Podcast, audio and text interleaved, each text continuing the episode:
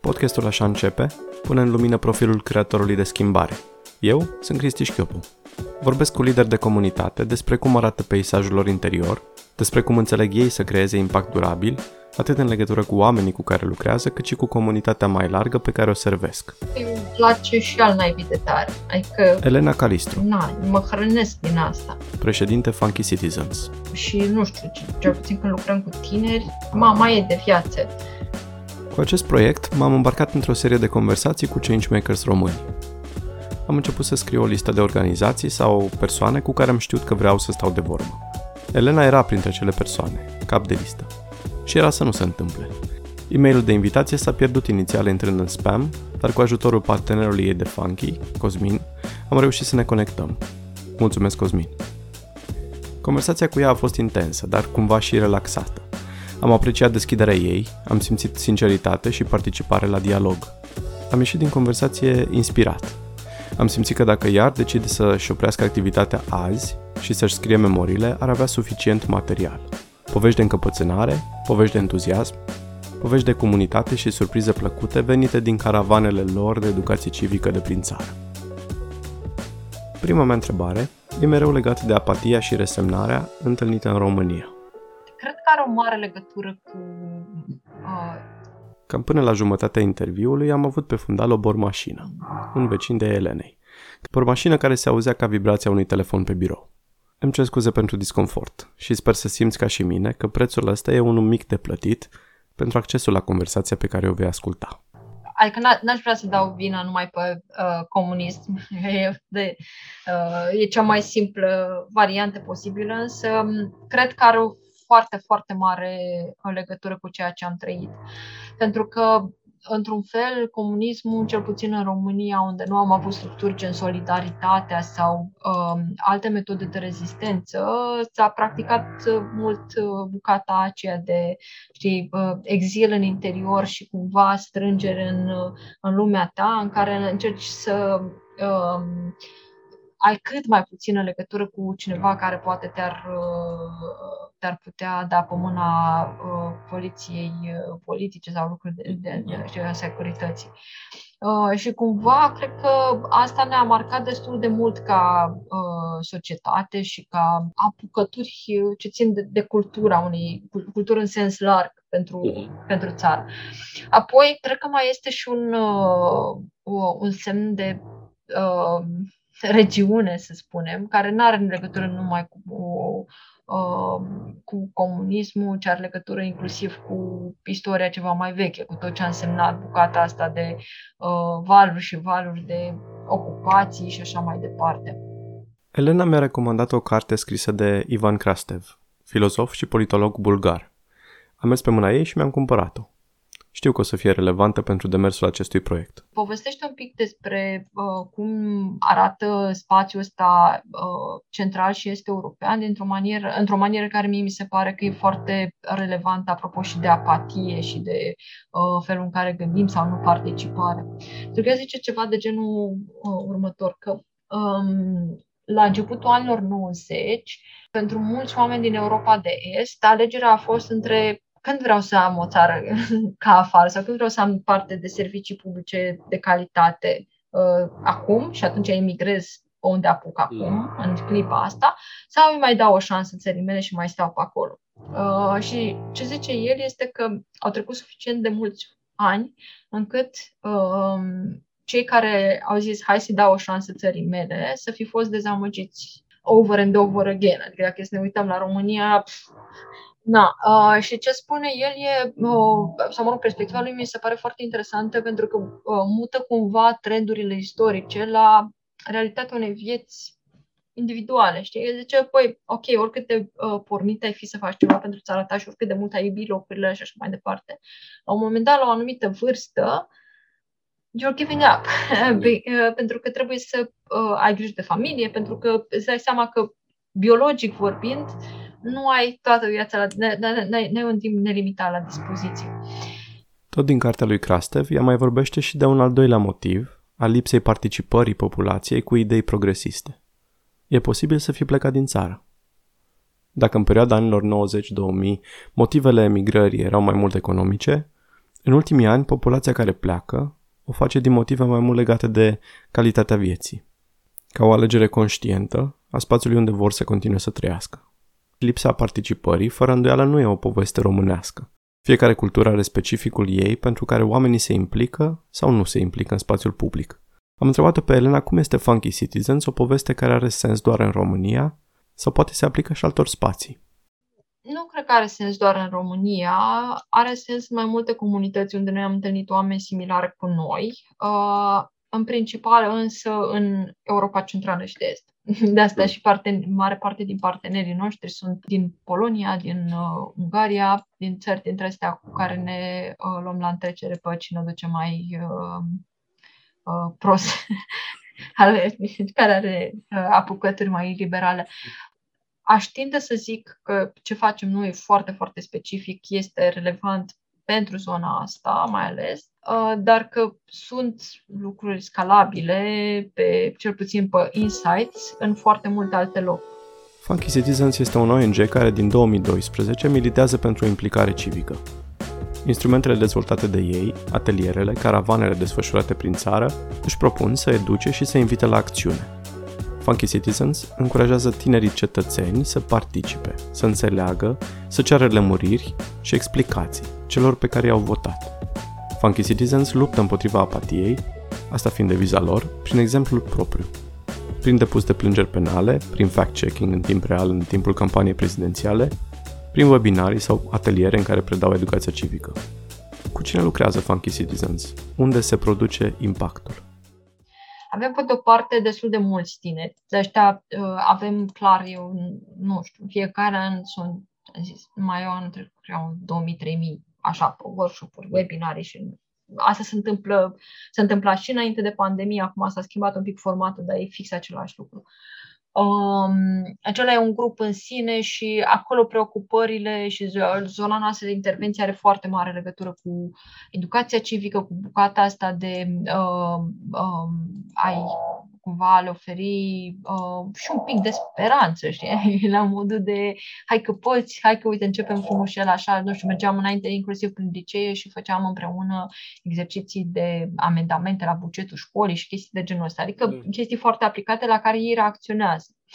Uh, și pe care le vedem aplicate după aceea. Uh, însă, uh, pe lângă asta, există un grup de, nu știu cum să le spun, hipsters, young professionals, ceva din zona asta. Uh, sunt foarte mulți dintre oamenii din middle class, uh, foarte uh, norocoși pentru că, într-un fel, nu mai au grija zilei de mâine, ceea ce în sine e pentru ei un motiv să poată trece la nivelul în care se gândesc un pic și la comunitate.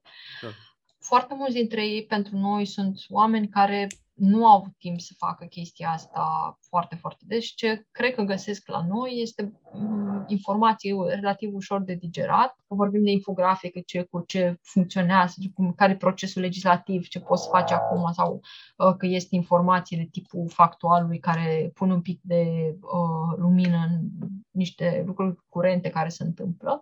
Ei de obicei sunt oamenii cu care noi observăm că avem cea mai mare chimie. Ce provocarea pentru noi este de, știi, din categoria de ok, dar cum nu pari pe na- cu nasul pe sus și cum nu ți-ar prea elitist.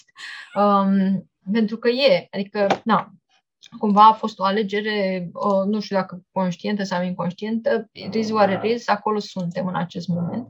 Ce încercăm noi este să mai lărgim acest, uh, sau să, să, să facem acest profil ceva mai larg și, de fapt, să, ne, să admitem față de noi înșine că de fapt, noi nu putem să ajungem neapărat la un public foarte, foarte larg.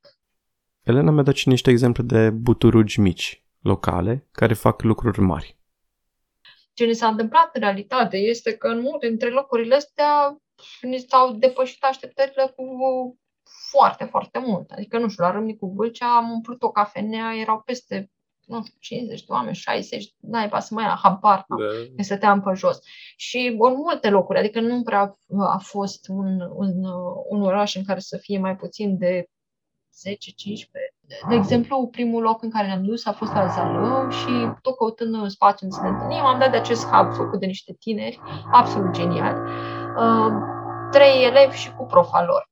Uh-huh. Care s-au încăpățânat, au făcut ca la carte, nu știu, mers peste uh, candidații la locale, întreba dacă promit că le vor da un spațiu, dintre astea, după ce au câștigat alegerile, mers peste ele, știți că ne-ați promis, așa, uh, renovat cu 500 de euro, deci, na, o poveste foarte, foarte mișto. Am fost acolo, am fost mai degrabă pentru ei un liant, adică a venit lumea atât de diferită pentru că ne cunoștea pe noi, cât nici ei nu, știe, nu, se știau, nu știau de spațiu, nu știau unii de ceilalți, în fine, au creat niște conexiuni. Uh, dar când am ajuns mai târziu la Curtea de Argeș, uh, câteva, cred că câteva săptămâni mai târziu, o să era spre final, că le-am luat de la zi la, uh, basically, uh, le-am povestit oamenilor despre chestia asta din, uh, din Zalău, uh, despre hub de tineret și despre cât de mișto erau oamenii ăia. Și ce s-a întâmplat este că un an mai târziu există un hub de tineret și în Curtea de Argeș, mm. pornit de oamenii de acolo și, uh, nu știu, cu alte puștoaică din de la întâlnirea din seara aia, tu mai mi-a scris săptămâna trecută să mă zică că se duce peste ei la primărie cu bugetul și cu niște... Adică wow, um, multe din poveștile astea nici măcar nu sunt neapărat rezultatul unei intervenții foarte directe sau nu sunt neapărat chestii planificate. E impact între la, știi, de tip uh, uh, termen mediu, lung și, mă rog, câteodată impact Sămânțe plantate ne... și exact. poate să nu iasă nimic sau poate să fie, da. Da.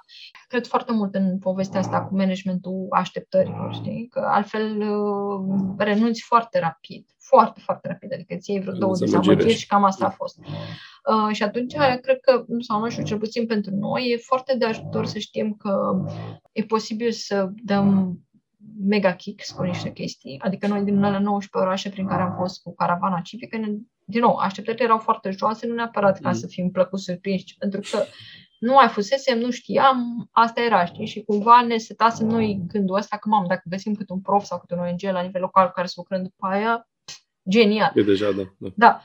Cum arată la tine, în mintea ta, momentele alea de îndoială? Sunt curios dacă le ai, când poate nu le ai, sau care e dialogul tău interior și poate cum ești din el. Normal că le-am, on a daily basis. Nu, de fapt, nu chiar on a daily basis, dar nu. Uh, păi, acolo ajută foarte tare că nu, nu am fost singur pe lume când ne-am apucat de făcut chestia asta, în sensul în care și eu și Cosmin ne-am uh, băgat în treaba asta așa ca, știi, parteneri pe, uh, de cursă lungă și facem cumva și cu schimbul la cine are rând la depresie și ajută foarte, foarte mult să nu fii de capul tău și apoi de cele mai multe ori la mine e despre încăpățânare, adică e pe principiu, dar ce mă face pe mine asta? Nu. Mm-hmm. Cam, cam ăla e uh, uh, dialog. Discurs, da. Și plus că, da, de foarte multe ori mă, mă și nervez foarte tare. Bag și cât un plânset când se mai întâmplă câte o de asta dramatică, dar dintre la cu sughițuri, știi, de, fai de mama mea. Dar după aia îmi revin, adică am, cred că asta am reușit să dezvolt de-a lungul timpului. Uh, un fel de igienă uh, sufletească și uh, a entuziasmului. Aș putea să scriu o carte despre management entuziasm. În fine, uh, dar ideea este că sunt și primul uh, om care să automotivează. Mm-hmm. Nu mă îndoiesc că ai, că ai partea asta de de mine ține, de mine depinde din ce am citit despre, despre tine și ce ai făcut și sunt curios de partea cealaltă, cum reușești să nu arzi prea repede, adică um, care sunt resurse, care sunt tipuri foarte bune pentru cineva care e ca tine, poate. Îmi place și al naibii de tare. Adică, na, mă hrănesc din asta. Și nu știu, cel puțin când lucrăm cu tineri, mama e de viață. Chiar e sursă de, de energie. Și apoi, uite, mi-e rușine să zic asta, dar mie în pandemie mi-a fost cam foarte bine. Destul de bine. Um, învățat, de exemplu, bine, făceam asta și înainte de acum, am făcut-o chiar în fiecare zi. Nu știu, mă trezesc dimineață, uh, fac sport, nu mult, 15 minute, dar mă țin de chestia asta, mereu. Uh, gen, nu știu, cred că am ratat poate 5 zile, 7 într-un an, știi, adică e la modul, de fapt, în 2 ani. Mă rog, um, citesc mult, evadez. Deci asta e... Elena citește mult. Foarte mult. Cam o oră bag dimineața, gen pe la 6-7, da, și seara. Adică asta mm-hmm. fac, nu prea e seară. Iar în weekend, aproape numai asta fac okay. Uh, de dimineață până seara. că pot să devorez cam unor două cărți pe weekend, fără, fără ah. probleme. Da. Tot ce l-are. Uite, te întrebam mai devreme cum ajunge feedback-ul la voi uh, și mă întreb dacă e important să ajungă feedback-ul, adică ești felul de persoane care, pe lângă, îmi, îmi ziceai, vezi tinerii care se implică și vezi cât de, cum, cum sunt ei de, de energici și, și motivați și poate ții un pic de acolo. Sunt curios dacă e important sau pur și simplu you just do it anyway. Mai e important, măcar din perspectivă de cumva calibrat, schimbat, adăugat lucruri la felul în care facem lucruri. Și ne uităm destul de mult, uneori obsesiv de mult, uh, pe un anumit tip de feedback. Um, ceea ce nu cred că este, mă rog, nu e, nu e de fiecare dată foarte sănătos. Însă, um, cumva cred că a și venit așa ca un fel de consecință firească a locului unde ne aflăm. Pentru că Mm, până să devenim mai mainstream, mai cunoscuți, ne-am învățat prost, știi? Adică feedback-ul pe care îl primeam era întotdeauna foarte bun, lumea era entuziasmată, da, da, da, miau, miau, miau. Odată ce am crescut și vizibilitatea a devenit uneori foarte, foarte mare, în mod uh, evident a început să apară și hate și critică și acuzații de bias și nu știu, lucruri mai, uneori chiar mai nasoale, nu știu, amenințări și chestii de genul ăsta, știi? Și uh, din punctul meu de vedere, cel mai greu nu este să gestionezi genul de feedback sau să, mă rog, să vezi care e bun, care adică ce trebuie păstrat și constructiv, ce nu știu ce. Cel mai cel mai greu este să realizezi tu, să faci acest switch mental, să dai seama că nu o să ai cum să te iubească toată lumea. Eu încă n-am învățat asta, este absolut cumplit. Sufăr ca un câine. uh, și e, um, mă rog, cumva, știi, legea numerilor mari în chestia asta. N-ai, mm. Pur și simplu n-ai cum și oricum dacă te-ar plăcea toată lumea, ar însemna că ceva prea flășca, flășca cu tine. Nu știu mm. Dar dacă vrei să iubească toată lumea, te duci și vinzi înghețată, nu te apuci să uh, faci activist. Dar da, de, cumva ți-am zis, feedback-ul e acolo și e cumva luat în calcul și mai sistematic și mai puțin sistematic. Nu știu, acum ne-am făcut uh, strategia pe următorii ani și am avut așa ca misiune fiecare dintre noi să vorbim cu minim cinci oameni din afara bulei noastre obișnuite și fai de mama mea. La mine n-a fost așa traumatizant, pentru că na, acum am sunt obișnuită ce o să... na. Da, de exemplu, colega noastră Alice, care a vrut să meargă chiar așa în cele mai... Deci l-a, l-a luat pe unul dintre haterii noștri frecvenți de pe factual, unde lucrurile oricum sunt foarte, în general, sunt pe bias, ne-am luat în jurătură și dintr-o parte în alta. În fine. Și l-a luat pe ăla și l-a provocat la o conversație. Doamne, săracă, la final terminat. Era, băi, de nu înțeleg, ea e foarte blândă și bună și un, un suflet absolut minunat, știi? Adică n-ar, cred că n-ar da. face rău unei muște. Și și-a luat hate, urlete, dintre astea. Nu e, adică ego aici funcționează, na. Vrei să te placă lumea și mai ales vrei să-ți imaginezi că ps, nu mă place pentru că nu i-am explicat eu suficient de bine. Deci, las că dacă o să mă cunoască,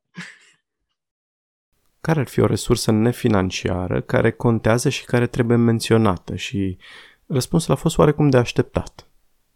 Comunitate. Comunitate. Că noi chiar avem un constituenție în jurul organizației, o groază de oameni care ne ajută mereu cu tot fel de chestii. Nu știu, Vanda, care este designeriță și care desenează absolut genial și cu care colaborat de-a lungul timpului de super multe ori. Nu știu, înainte de pandemie făceam foarte multe petreceri la sediul nostru și erau mai multe așa petreceri de comunitate, să zicem, oricât ar părea de uh, mhm. stupid faptul că faci o petrecere, îți ține comunitatea alături și face pe oameni să simte că sunt parte împreună dintr-o treabă. Și acolo am avut parte, sau acolo am cunoscut și au simțit că aparțin nenumărați oameni care ne-au sprijinit de, după aceea. Fie că, cum ce dădeam exemplu pe Evanda, fie alții care ori uh, ne donează, ori uh, ne ajută voluntar cu o groază de chestii, ori ne-au făcut o, o groază de uh, legături sau ne-au, ne-au sprijinit când am avut nevoie de lucruri, toate, toate astea au, au ajutat enorm. Și noi, ca organizație, când am lansat, lansat în 2012, um, după ce am testat cu primul nostru proiect, ne-am făcut un party în, era o casă dintre asta semi-abandonată undeva pe Bulevard de Carol din București și am început o petrecere. uh, cu, ok, vizionări de filme și uh, era după alegerile parlamentare, era, se chema evenimentul cum mi-am petrecut sfârșitul alegerilor. Uh, dar ideea mm. cumva a fost aia, că ne-am adus, primul lucru pe care l-am făcut a fost să ne aducem aproape de noi niște, niște oameni. Și din nou, da, și când sunt evenimente de tip, nu știu, în București, circuitul ăsta cu noaptea caselor sau nu numai. Olivia a fost pentru noi un spațiu și e în continuare, sper să ne întoarcem cât de curând acolo, uh, un spațiu de, mă rog, nu deschis tot timpul, că trebuie să și muncim, dar în care ne-am făcut timp să avem o comunitate constituență în jurul nostru. În pregătirea interviurilor pe care le țin, îmi place să vorbesc cu oameni care lucrează cot la cot cu invitatul și să întreb două, trei lucruri despre invitat. Un apropiat al Elenei îmi spune despre ea așa. N-am mai întâlnit ca ea. Greu îi găsești defecte, ok, există, nu zic că e perfectă, dar se apropie. Adică e echilibrată, e hipercorectă, e paranoică în sensul bun, adică se uită la detalii, verifică și răzverifică. E un profesionist desăvârșit, este un geek popular, șefa Excel-ului. Ce am mai auzit vorbind cu Elena, printre rânduri sau direct, ar mai fi entuziasmul și încăpățânarea, dar citită ca determinare cântărită. Cine sunt modelele tale? Dacă ai pe cineva sau poate cineva cu care chiar ai vrea să te întâlnești și pare farfetched. Ești și... morți toți săraci. Uh, dar da, da. Nu știu, am, am o pasiune super ciudată și în ultimii ani s-a accentuat de o manieră aproape cumplită. Îmi place de uh, Teddy Roosevelt foarte, foarte tare. Uh, okay. For some random reasons. Um, da, citesc foarte mult despre el, adică cred că nu mai este o biografie a lui pe care să o fi ratat. Ce, ce-ți uh, place așa mult? Uh, Măi, chestia asta cu The Strenuous Life și faptul că omul era pe încăpățânare dintre asta maxim, știi, haide, nu, nu, tragem, dăm, băgăm disciplină și tot asta. Um, dincolo de, na, mă rog, n-aș putea să spune, spune că este chiar, uh, nu știu, modelul meu în viață sau ceva, dar mă fascinează ca personaj. Uh, după cum mă fascinează ca personaj foarte, foarte tare, domnul Churchill. Și tot așa de când cu pandemia. Asta mi-e, mi și rușine să spun, dar și cum mă întrebai mai devreme când citesc, am învățat de la domnul Churchill că cel mai bine te, te concentrezi dacă stai în cadă o oră, două. și mi-e rușine să spun pentru că București tot a fost probleme cu apa caldă, știi? Da. Um, cum eu un partener de viață din Sibiu, era vrut neapărat să ducem la una, să închiriem un apartament cu o centrală proprie. Așa că eu nu am avut astfel de probleme. Din potrivă, uneori am primit uh, oameni priviți pentru a beneficia de acest lux al vieții moderne, uh, refugiați uh, termic, cum ar veni. Uh, dar uh, da, uite, din cauza... Zic că să-ți asumi, să-ți asumi luxul acesta de a avea o cadă de citit în cadă. adică... Băi, uneori mă, mă uită bunul Dumnezeu acolo și uh, asta e prostie de a învățată de la domnul Churchill. Clar, adică e, știi, cu aroganță din asta. Um, Când va veni timpul, nu imediat, dar um, ce știi că ai lăsat în urmă în Funky Citizens, în, în felul cum ai condus, în felul în care a ajuns organizația în momentul respectiv? Dacă ar fi să, să alegi astăzi planul pentru ce urmează să las în urmă, ce, ce vrei să știi că ai lăsat? Nici la asta mă gândesc adesea. Mi-ai dat așa greu. Um, bucata asta de încăpățânare, știi? În a nu... Să un pattern. Da, și dorința de a nu renunța cumva, știi? Și a insista până nu mai um, se poate și cât este rezonabil într-un fel. Dar...